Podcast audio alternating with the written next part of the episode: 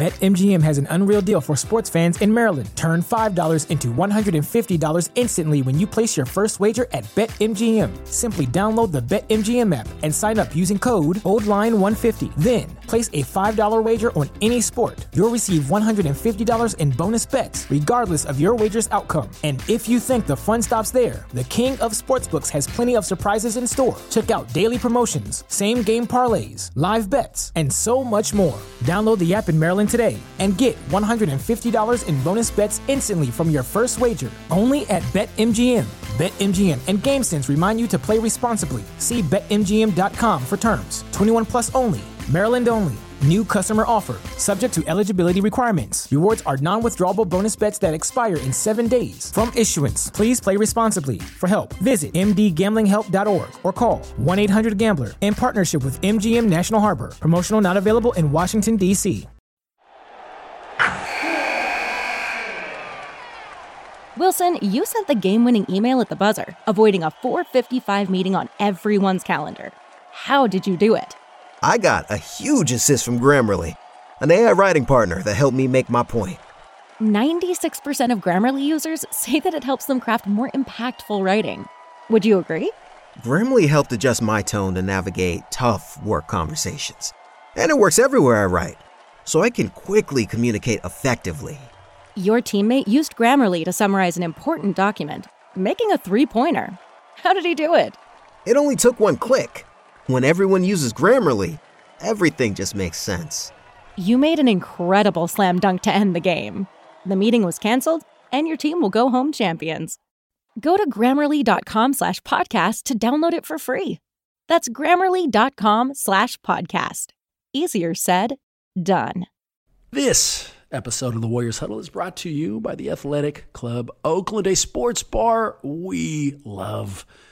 If you listen to this pod, you enjoy watching sports, and you already know that watching games with other fans makes that experience even better. Obviously, catching a game at the house on your own is fine. I've done it for decades, but watching a game in a spot that lets you scream and cheer and just generally lose your shit with other Dub Nation fans is way more fun.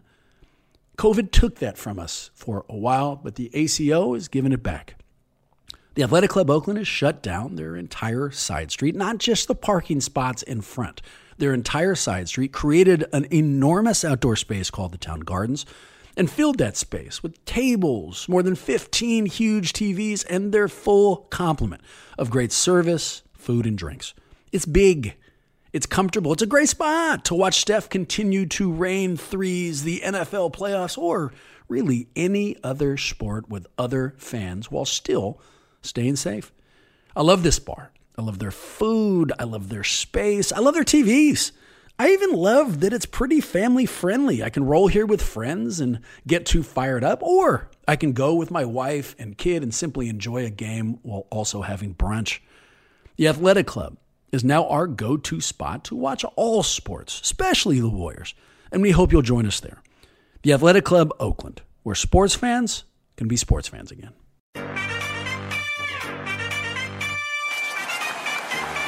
We're gonna bring y'all into our huddle. You are in the Warriors Huddle with me, Graham. Kind of an emergency podcast today. So no Marcus, no Maxine, but I'm fired up to announce rejoining me after way too long. The former Golden State beat writer for the Bay Area News Group, the current West Coast specialist for NBA.com, and a man who wanted to make me relive the fucking LeBron nightmare, what, like two weeks ago or something, for no reason at all. Mr. Mark Medina. What's going on, Mark? Graham. Well, you know what? Two weeks after the fact, I will give you the play by play of LeBron James' amazing 56 point performance against the Lakers. Hey, you, you know what? What depressing news do you want to talk about? LeBron James's masterpiece against the Dubs or Steph Curry's Okay, injury? You know I mean, I'm pick your poison. right now, Mark. You know I'm fragile. I can't. I can't take these punches, dude. Just not right now. And to add a little bit of levity before we go into depression land, talking about Steph, just for some background. So Mark and I enjoy a friendship. Um, every now and again, I'll reach out, see how he's doing. No, you know, stranger to us. And I did that. I think like last week. Asked him how he was, and his response was, "I'm great. Would you like my play-by-play of my upfront and personal experience with LeBron?" And I think my answer was, "Fuck no." You know, just just to to give you a glimpse into our back and forth. Were you trying to hurt me with that, man? You can be honest now. You know what? I can never resist the uh, opportunity to throw some jabs, but it was in context of, hey, you're asking me on the pod. We're figuring out what dates, and it's like, hey, I had literally just seen the Warriors in person at uh, in Los Angeles against the Lakers when LeBron, you know, dropped a 56 point Nuggets. I was like, hey, I give you all the color inside intel. This is not. This is not the Schadenfreude uh, huddle, man. I, I, am going to need you to, to back off on that. But uh, I'll tell you what, you know, jokes aside, we have kind of I don't even want to say somber. We have an interesting setting for today's podcast. We are less than 12 hours removed from uh, a Steph Curry injury and less than, I don't know, four or five hours removed from finding out that he is now indefinitely going to be absent from the Warriors roster. Um, we haven't heard anything from the team, but I saw something from Woj suggesting that the earliest Steph would be back from what they're calling left foot soreness was about mid April. Um, and looking at the schedule, mid April is after the start of the playoffs. Playoffs start April 6th. So we've got quite a, uh, a scene in front of us, and I needed your help. This will not be a surprise. I've been all over the board. You know, what's what's the uh, the five stages of grief? You know, like I was in like denial. I don't think I've hit acceptance yet. I went through anger. I am in a very unsettled place. So we're going to need your neutrality and your, you know, just general maturity here. Um, and I'll show you why. Here's our first question. I'm putting this right. Our, our only segment today is five golden. And more than that, I'm only going to ask three golden questions. They all have to do with Steph. Here's our first Was that play from Marcus Smart dirty, in your opinion? It was not dirty. Um, I will take Steve Kerr's phrase that it was dangerous, but I don't think that there was any intent at all. I don't fault Marcus Smart for diving on the floor. Like it was a loose ball. You want to have a guy that gets the 50 50 balls. I would also argue that Steph Curry should have been diving on the floor, but I also don't fault him for not. It was just a very frenetic play. And, you know, it's just instincts and timing. So I don't think there was any intent. Clearly, his dive is what caused the injury. Um, I hold Marcus Smart more uh, at fault for what happened on the subsequent play against Klay Thompson, where when know, he, he karate was, kicked him for zero yes, when, when, when, he when he karate kicked him. Yes, generally, I don't think Marcus Smart is dirty. Um, you know, I don't think that was intentional either.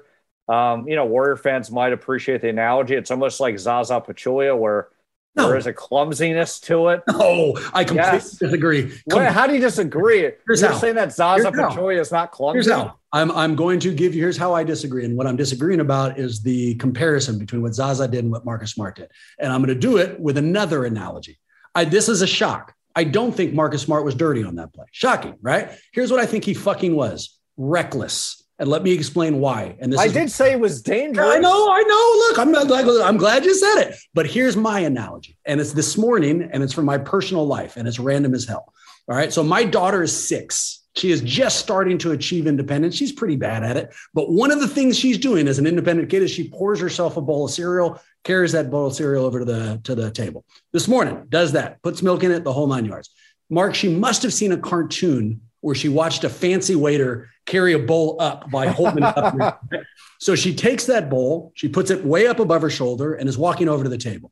Mark, we don't have a rule in our house that says how you carry cereal, right? So what she was doing wasn't illegal. She, she's allowed to do that the same way you're allowed to dive for a loose ball. But she was being fucking reckless. And when that ball spilled, because of course it did, and it went everywhere. And the exact thing that I was worried about happening from her being reckless happened. Well, then I was upset. That's what happened with Marcus Smart. There's not a rule that says you can't dive for loose balls. And I understand the effort. But if you're diving at someone's legs, that's reckless. And if you hurt somebody while being reckless, there is fucking accountability, Mark. There's accountability. So, you know, I agree with Draymond. I get it. it was, was he trying to hurt anybody? No. But was he acting in a way that kept those around him from being in reckless danger? No, no, he was not. And that justifies anger for me. You know, I, I, he can play as, as, as hard and as long as he wants. I get it. But there's a disconnect here, you know, and so I won't call him dirty, but I'll call him reckless and bringing it back to Zaza. Zaza wasn't reckless. Maybe he was clumsy. Fine. You know, I'll, I'll take that if my kid had just dropped the bowl, if she, she tried her best to hold it and just dropped it, I can't blame her. you know, but that's not what happened with Marcus Smart. And that's the distinction I'm, I'm drawing. What do you think? Well, I think honestly, it's you say tomato, I say tomato. We're saying the same thing here. I think the I think Steve Kerr's reaction kind of encapsulate what Warrior fans may have thought initially and what they should think after the fact. Steve Kerr would, if there were no witnesses, maybe he would have punched Marcus Smart in the face. Right? I don't know if I've ever loved Steve Kerr more than in those. He like, was he was he was very angry. Like I thought he was going to break a clipboard on him, smash it over the head. Um, you know, that was his reaction in real time and after seeing the subsequent replay. But he talked things out with Marcus after the fact. And obviously, it was a much different tone and context. Yeah. My reaction, I certainly wasn't, you know, having the same sort of investment that Steve Kerr has as a coach trying to stand for his guy. But when I saw the play, I thought, oh man, this is reckless. This is dirty. Marcus Smart should be suspended. But when I watch the replay over and over again, it was clear, you know what? uh, bad timing, right? Um, so yeah, it is dangerous, reckless, but I don't think that there was any ill intent. And I also think it's like, you know what? Like shit happens. It's terrible that as a result of it, Steph Curry has a foot injury and he might be out yeah. up until the playoffs. But I don't know what you can do after, you know, before that of how do you prevent you know, a loose ball situation from festering into something like this. Oh, I know. Stop diving at people's goddamn legs. That that, that he, was, he was diving at the ball. No, he, I mean he was diving at the ball by diving at people's legs. It wasn't, you know, at the risk of a, a very bad legal analogy. This wasn't murder in the first degree. He didn't have some intent. He didn't think before he got into the game, okay, I'm going to be hurting Steph. That that did not happen. And he didn't think it at the time of. That didn't happen either but it was reckless manslaughter. It, it, was like him getting hammered and driving down the street and he happened to hit somebody. You know, it, what what he did had an unintended consequence, but it was a consequence that you could have seen coming. Okay, so fair enough. What's the solution? Like Marcus is suspended for the rest of the season or the playoffs? As long as Steph is hurt, for as long as Steph is hurt, Marcus Smart should not be allowed in. No, there isn't. Um, there shouldn't be a repercussion, right? Out, outside of, I think, justified anger. But should should the league come in and step in? No, right? There's there's not a specific rule. You're right about that. You know, and, and I don't think there is some kind of nefarious purpose. But when we're looking at this, the, the big blight or bright line I've seen drawn is was he dirty? Yes or no? And then there happens to be, okay, if he wasn't, we shouldn't be angry. If he was, we should be. I don't agree with that. I, I, think that you know that spectrum's not quite as black and white, and I think there is a reason to be a little bit pissy about it. Um, let me ask you this: it just came to me, but it's and it's and it's random as hell. But one of the things I remember thinking as it went down, rewind the clock. You know, let, let's go like mid '90s or even late late '80s, but let's use Jordan mid '90s. That happens to Jordan, there's repercussions. You know, if it's Oakley, somebody, somebody does something to the opposing person um, who, who, you know, fouled Jordan. In today's NBA, it, you know, so we know it didn't happen last night. There was no retaliation, and and Draymond even joked about it. He said, "Look, if I thought I thought that was dirty, I would have gone head on into Marcus Smart." So he talked about it, but there was no retaliation last night. You don't have to give me a player or a team. But do you think in any other team, any other scenario, there would have been a retaliation? You know, the, the, the fact that we saw nothing happen last night, is that the era we're in? Or is that the team? Is that just Golden State and we don't have anybody on that roster who'd, who'd want to punish Marcus for making that decision? Yeah, um, I think if it was Patrick Beverley against Russell Westbrook, there would have been retaliation. I yeah. mean, Pat Bev is already, you know, saying a bunch of stuff after the Timberwolves beat the Lakers, and you know, there is history where Patrick Beverley dove at Russell Westbrook's legs and he got hurt. Now, how about here's the difference? I don't think what Marcus Smart is the equivalent of what Patrick Beverley did. So maybe that's where I draw the distinction um, of why I'm not incredibly angry. I'm with you. It's dangerous, it's reckless. But I think Pat Bev doing what he did to Westbrook a few years ago on a much different stratosphere. I'd also push back against your analogy with Jordan. That's happened to him plenty of times. Every member of the Detroit Pistons and the New York Knicks apply that kind of a treatment. You know what the repercussions were? Michael Jordan got a pair of free throws. He went to the foul line and, and Oakley, and Oakley too. I mean, and Oakley would give him a couple of hard fouls. I mean, I, yeah. I we, didn't, we, didn't, have any moments where he went out and like clothesline somebody immediately afterwards, but you could generally speaking follow the bouncing ball. Um, but that I I guess that makes sense to me. Um, but but what I'll also add, I don't think that there's any retaliation from the Warriors end because at the same time there was so much going on to play. It led to that fast break with Klay Thompson, right. and so there was just too much going on that initially, I don't think people in real time saw the Steph Curry incident. I mean, when you look at the play by play, people were talking about Klay Thompson's foul, Marcus Smart, and the officials called that play specifically. And then there was a reaction because they then showed the replay up on the scoreboard. And that's when Steve Kerr got pissed off. So maybe if they saw that in real time and it was a dead ball situation, maybe Draymond Green or someone else may have it's interesting. Done something. Yeah. yeah. So I think a lot of these things, the play itself, the aftermath, you hate to be crass about it, but a lot of it was just under the guise of stuff happens. Yeah, and and I will I'll agree with you. So that Russell Westbrook Pat Bev thing, if memory serves, both playoffs and basically a dead ball. I mean, like they, they they had thrown the ball in, but Westbrook was trying to call a timeout, and Beverley was doing one of those unnecessary hustle plays where he was he was trying to steal the ball during a timeout call and then ends up, I think, tearing his meniscus, right? I mean, it was, he went right into his legs. So in that setting, I agree with you. That was more dirty, but it doesn't mean that I forgive Marcus Smart in any way. I'm taking this hard, Mark. I'm I'm basically I'm talking through it right now. You know, I mean, like I, I've kind of saved some of these emotions for this microphone. So you got to give me some leeway here. Well, how about this? I'll, I'll try to dampen your spirits. You're t- talking about it earlier in the podcast how I was trolling you, bringing up LeBron James. Well, how about this? This will give you some source of comfort things could be a lot worse. The Warriors are not the Lakers. They're not fighting to get in the play-in tournament. Steph Curry's absence isn't going to result with the Warriors having to get into the playoffs winning without Steph Curry. They're automatically going to be in the playoffs. They're still among the contending teams in the West. They're not having to play with a terrible roster featuring Russell Westbrook and leaning and having to have one of their star guys with the Lakers, for example, with LeBron James having to score 50 points just to get a win, things could be a lot worse. And the Warriors, you know, as much as they don't want to be missing Steph Curry, there is also this sense of it's a sigh of relief. Like, what if this was a season ending thing and it isn't? No, the um, so of course, uh, and anytime you shithouse the Lakers, it does make me feel better. So I appreciate you doing that. Uh, and just as a random aside, I don't watch full Laker games too frequently, but when I do, watching the unspoken communication between LeBron and, and Westbrook now is, is hard, man. It's like hanging out with a couple I've known, and you know that they're heading probably towards a divorce. And there's all this like unspoken FU body language that that you can read directly, but you know, you kind of try to stay out of. But well, I, you haven't you haven't missed anything. You've, you there's only been two kind of Laker games this season, and unfortunately, not to you shut up. The nope, I'm not letting you do it again. Two versions. Do not bring that back. Ron James is playing out of his mind. Fine father time in 19 season, 37 years old, and as a result, they get a rare W, like against the Warriors. Most of them are not like that. It is LeBron playing respectable, everyone else playing terrible.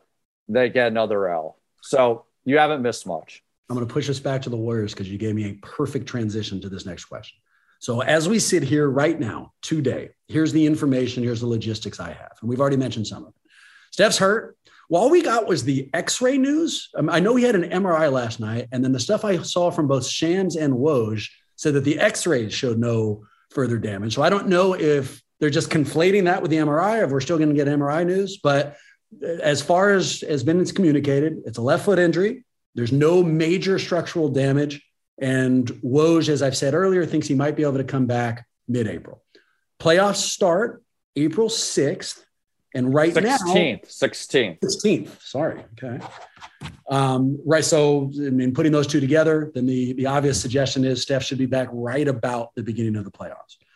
Right now, the Warriors have 12 games left. They've played 70 games and they are in third place. They're three and a half games up on Utah and Dallas right? Where do you think they enter these playoffs? It's 12 games from now. Who do you, you know, how, how do you think this season plays out now that Steph's no longer here? Yeah, I think as a result of this, there's no opportunity that the Warriors can do where they climb up in the standings and supplant Phoenix and Memphis. Those two teams are really that good. And while, you know, the Suns certainly would like Chris Paul back, um, he's expected to come back at some point before the playoffs start.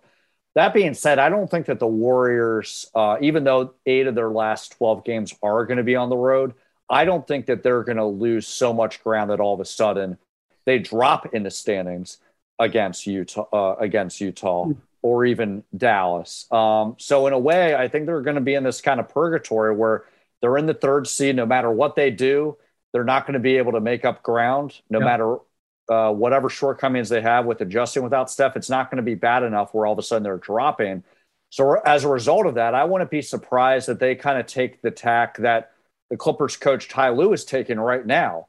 Uh, the Lakers are so terrible right now, and they have I think, a five and a half game lead as we speak over the Lakers for that eighth spot. Yep. That Ty Lue was saying the other day uh, when I was at the Clippers game that as a result of that, he's been about, hey, just managing the roster and trying to find rest days for guys. Sure. I think that's might what be ha- what might be happening here. Obviously, Steph Curry is going to be out, but uh, I think that's going to drive the importance even more to keep Draymond Green on his minute restriction right. since he's just can't come back be very conservative with Klay Thompson when there's back to back. Sit him on some of those games.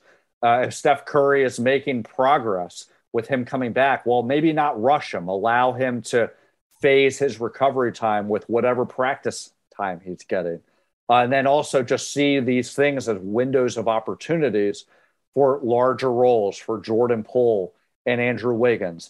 Apples to oranges because the Warriors while I trust that they can get back in that championship window, it's just not the same yeah. as it was during the dynasty years. But um, so w- when you look at comparisons of, hey, you know, Steph Curry had this in 2018 where he uh, was out with an ankle up until the playoffs. Um, you know, Kevin Durant, obviously, the year before.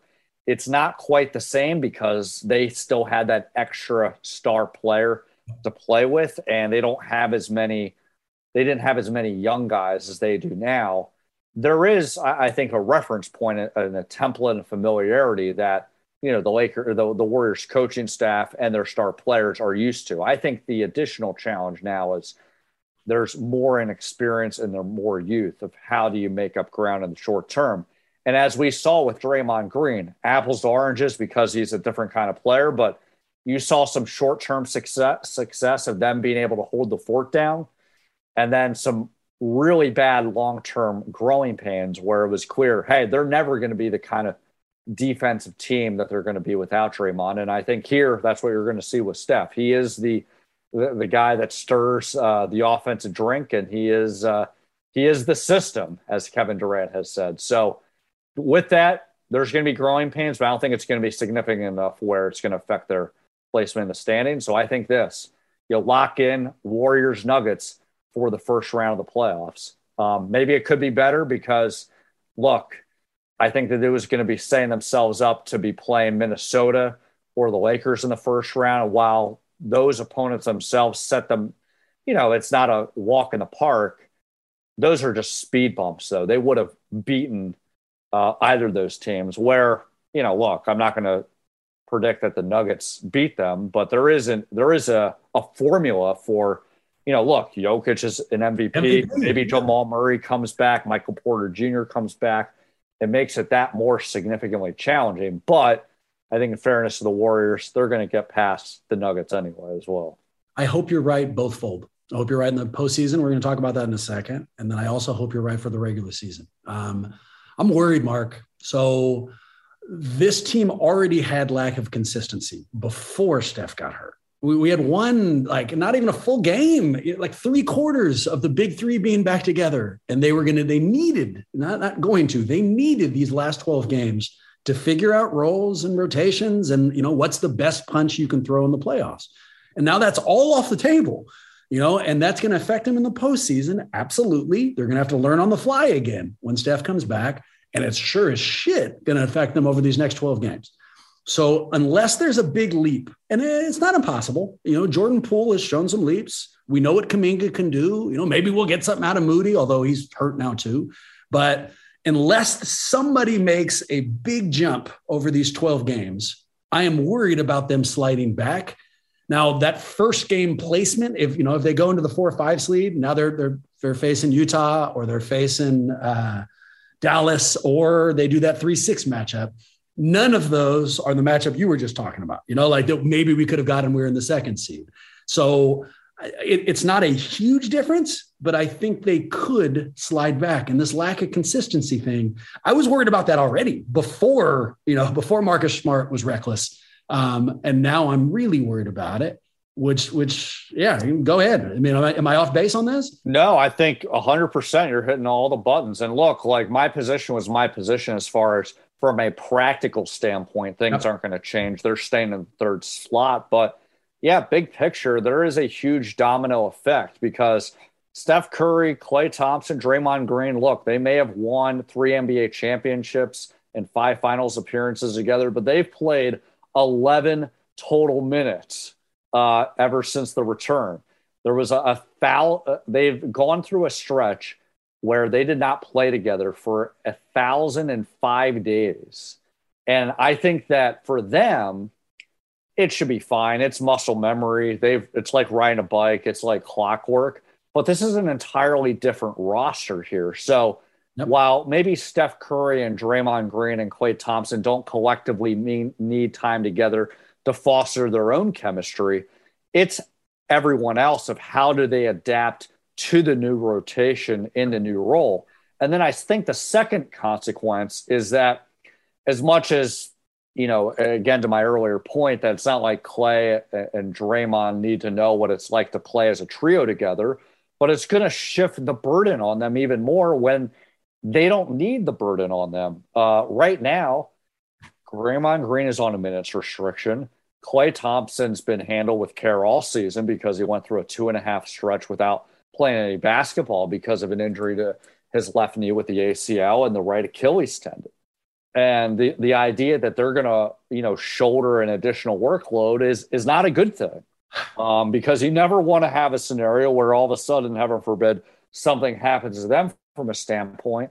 And also you never want to have something were to happen where just as steph is about to come back all of a sudden either those two players have something that affects their availability right. so I, there is very much a, a very real concerning trickle down effect that we'll see how it plays out. I loved your Tyronn Lue um, suggestion that you spend these next 12 games treading water, making sure everyone's okay. Uh, the there are things in like medicine. You hurt your left foot and you can develop a right foot overcompensation injury. You know, you start you start leaning way more to the other side. I'd be really worried they develop a Klay or Draymond overcompensation injury. You know, don't do yeah. that. We gotta we gotta just just tread water, stay in these positions, which leads to our last question. Although you know what, let me let me throw this out. Um, I skipped over this segment so that we can get to the to the five golden, but we normally do the glass half full. Look back at things we like, we don't like. I'll give you something I don't. So in that first game, when everyone was back, Draymond's return, um, and Draymond didn't start, and he shouldn't have. You know, they, they wanted to save those those 20 minutes uh, in case they needed him at the end.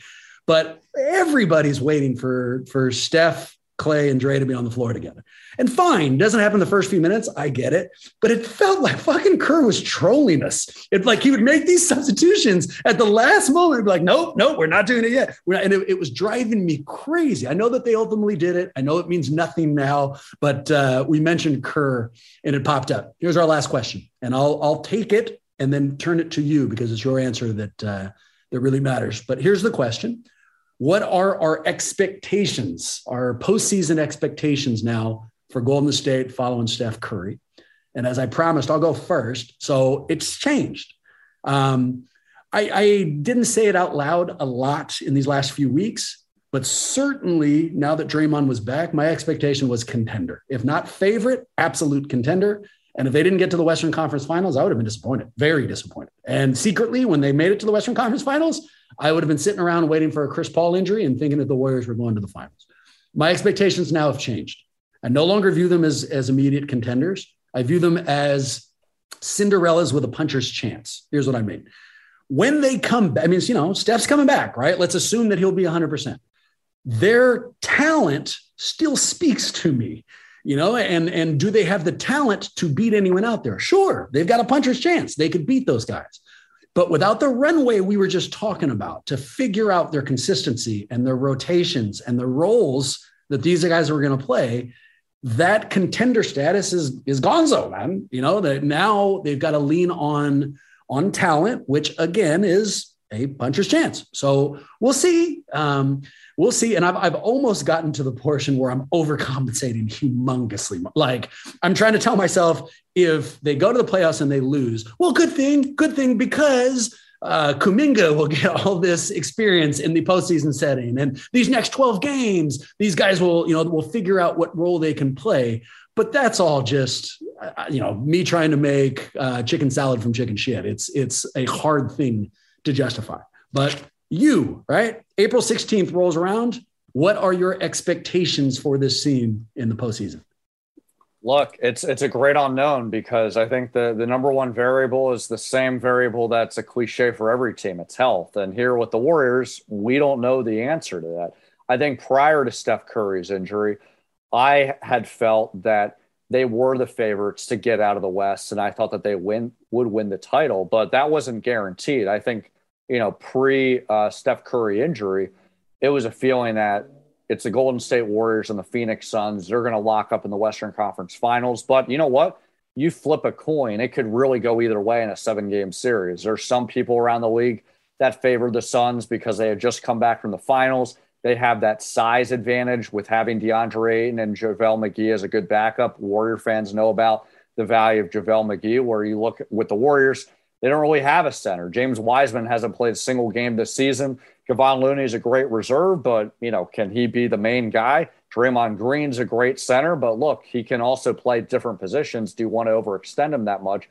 But I always lean on the fact that they have Steph Curry, they have Draymond Green, they got Klay Thompson, they can play small ball, and they have, uh, I think, you know, a really good foundation where maybe they have the inexperience collectively as a team compared to the Phoenix Suns. But that trio of Steph, Draymond, and Klay, they've been there, done that, and that can trump whatever uh, advantage the Suns have from their recent experience right. in the finals. But here, uh, they still have that pathway, but I'm with you that it's now a puncher's chance. I don't think that uh, it's so dire that the Warriors are going to be losing the first round, but depending on matchups, they could be vulnerable in the second round. Uh, let, let's make it very clear. I don't think that they lose to any team in the Western Conference unless it's the Phoenix Suns and the Memphis Grizzlies. But those teams are very for real.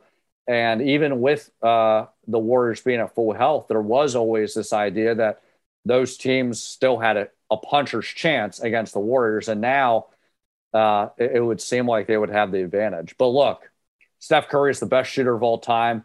If he is healthy, uh, that's obviously a game changer for better and for worse. So we'll have to see. And I think that's why uh, this next month it's all about not rushing him back, trying to tread water. The Ty Lue comparison with the Clippers. The only challenging thing here is this. While I don't think that the Utah Jazz and the Dallas Mavericks can make headway to supplant the Warriors, um, it's a much different circumstance than the Clippers, where the Lakers have been a, a god awful mess there's so much of a disconnect between the eighth and the ninth seed that that gives Ty Lue a little bit more flexibility. Where in the Warriors' case, there is much more of a gray area. I don't think it's enough of a gray area where the Warriors again are going to fall in that fourth spot, but they also can't take it for granted. Yeah, I mean, you know, these are all um, lucky problems to have. This this podcast could have been a funeral. You know, if if we were coming back and this was major damage, we're not just talking about this season, but Steph has some long recovery. You know, there's a chance he misses time next year. This would be catastrophic. It'd be awful. That's not what we're doing. You know, so it, it's a different thing. There, there's there's an, another side to this coin where it's relief, and you know, if not optimism, at least it's not I don't know catastrophic pessimism. You know, but yeah. but there is. I mean, it's it. What a roller coaster of a season, Mark. Yeah, you know, I, I go into the year yeah, be fifth seed, great. You know, I've got no expectations. 20 games in, this team is, you know, they're they're on pace for 70 wins. What an incredible year. Then then they lose Draymond and we're panicking. Then they get Steph and Draymond and Klay back for a glorious, you know, not even 48 minutes. And I can see that title favoritism, you know, slowly forming, and then right before I can I can really enjoy that, Marcus Smart decides to carry a bowl of cereal over his fucking shoulder, and now you know now my my favorite player on earth isn't coming back till mid-April. Um, give me a prediction. So because you put and I, I appreciate you for doing it. You were you were gentle with both me and the listeners, but by saying the Warriors can beat almost anyone in the West except for Memphis and Phoenix. What you're saying is they can win the first round, but they're probably going to lose in the second. So, you know, where do you think? How far do they go? Who who is in the Western Conference Finals? Do you believe? Well, here, here's the thing. I was trying to stress it's a foregone conclusion, even with the Warriors' weaknesses. They're winning the first round. There's no upset there. Yep. Uh, with the Grizzlies and the Suns, they can beat uh, both of those teams even now. It's just not as much of a certainty yeah. as it would be, you know, during the dynasty years and even before this Steph injury. I think before this Steph injury, as much as the Grizzlies are for real, uh, they're a team that their championship window is going to start next season because, like, yep. they're not the cute up and coming team, but look, they haven't gotten past the first round yet. There are steps. But now, because of this injury, it's changed. And the Suns, prior to this injury, uh, I think it's flip a coin, seven game series. So there's a lot of gray area, and we don't know the answer to that, unfortunately, because right. this this injury to Steph, uh, they don't have all the specialist feedback. Number one, but we also don't know how this is going to play out in real time. And yeah, it's going to be a stressful month for Warriors fans, but I don't think it's the end of the world, but it's also going to be these things where day to day, you're going to be pulling your hair out because you're going to have a lot of elation of, you know, them rising the occasion of winning games and then a lot of stress of, yeah, we could really use Steph right now. And we don't know like what the ratio of that's going to be. That's that's the unknown here. I'll always have your support. I can reach out to you and you can remind me how lebron put up 56 on my favorite team and and just rip my heart out yet again. You know what i can't handle? I cannot handle watching Dillon Brooks celebrate on chase center if they beat us in a in a playoff series. I mean like, we're not there yet. We can we can jump off that bridge when we get to it. But just that concept man i'm sweating profusely right now just thinking about it. Oh man you know what? I don't want to say it's not going to happen because we don't know. But but I, I will say this as I, it's not ideal, obviously, and because of the timing where Draymond's just coming back, the idea of trying to accelerate his minutes restriction is fool's gold. I think that they need to stay true to that. But I think as much as the Warriors and their fans were thinking about this last month and how much of a struggle it was, I think it, they need to have this reminder of, hey, if nothing else, Draymond Green's at least back to shore up the defensive issues. So after these first few games of minutes restrictions and adjusting to life without Steph, it's really going to come down to how much can they tap into their defensive identity because that's what's going to drive everything. They can't rely on Steph anymore with his offensive brilliance. So it's really going to go down to Draymond's the engine that stirs the defensive drink. So let's really be that grinded out mentality uh, to ensure that improving. And that's going to fuel the offense with, you know, them getting stops, Draymond going to be able to be a playmaker. But, you know, as much as it's nice to have Klay um, as a dependable shooter, he's not the same as Steph of like creating his own shot.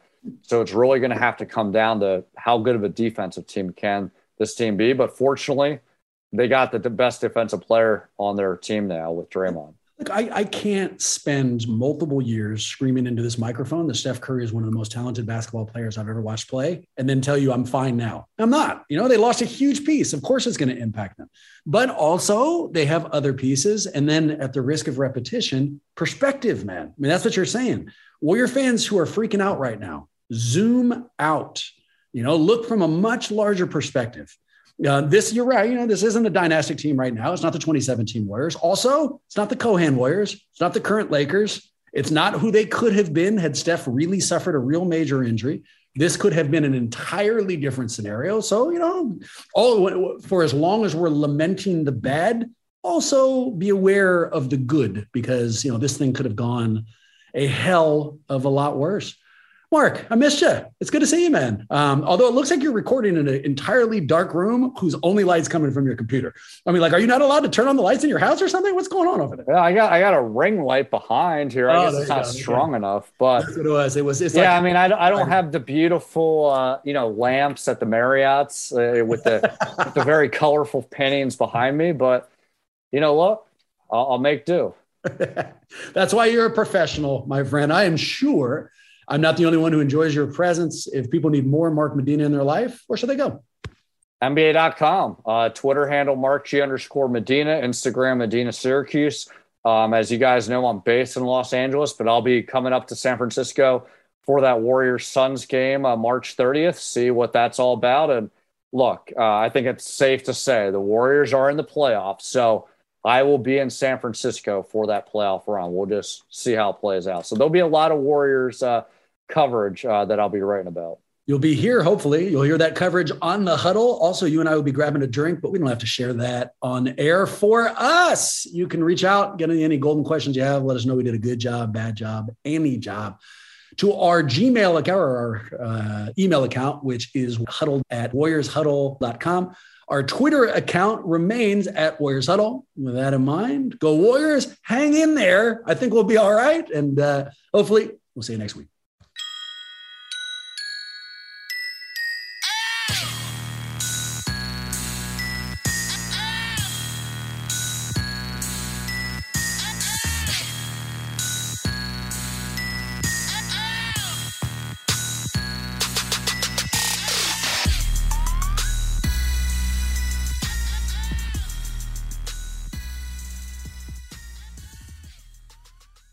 Good, good.